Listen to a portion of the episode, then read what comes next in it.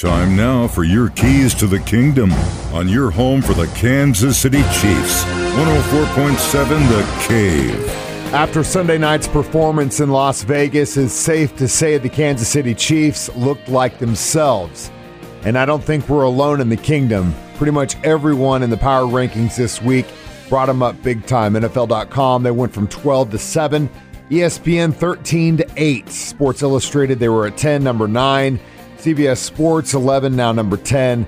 Yahoo Sports still has them at number 9. USA Today, they put them in the top 10. So basically, what we're seeing here is that everyone's moving them up into the top 10, which is a great feeling after the season we've had. Here's Darrel Williams from the Kansas City Chiefs talking about his incredible game in Las Vegas.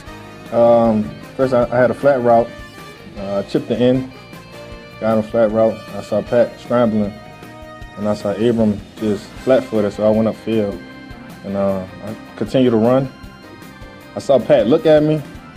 Uh, he turned his eyes, and then he came back to me. He threw the ball. Uh, he threw it up. I just I knew I had to go make a play. It was like backyard football. Just go out there and make a play. Uh, I mean that's big for me, big for my team. Um, you know, because it was a critical moment. Um, you know, with and with that catch, I mean that, that really helped us out.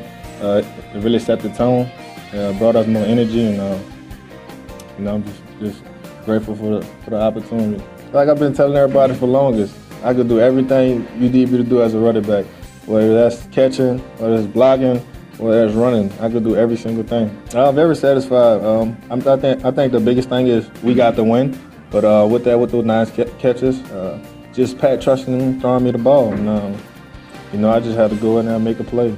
I mean, these hands they work. uh, people gonna always doubt you. People are always gonna have their opinion.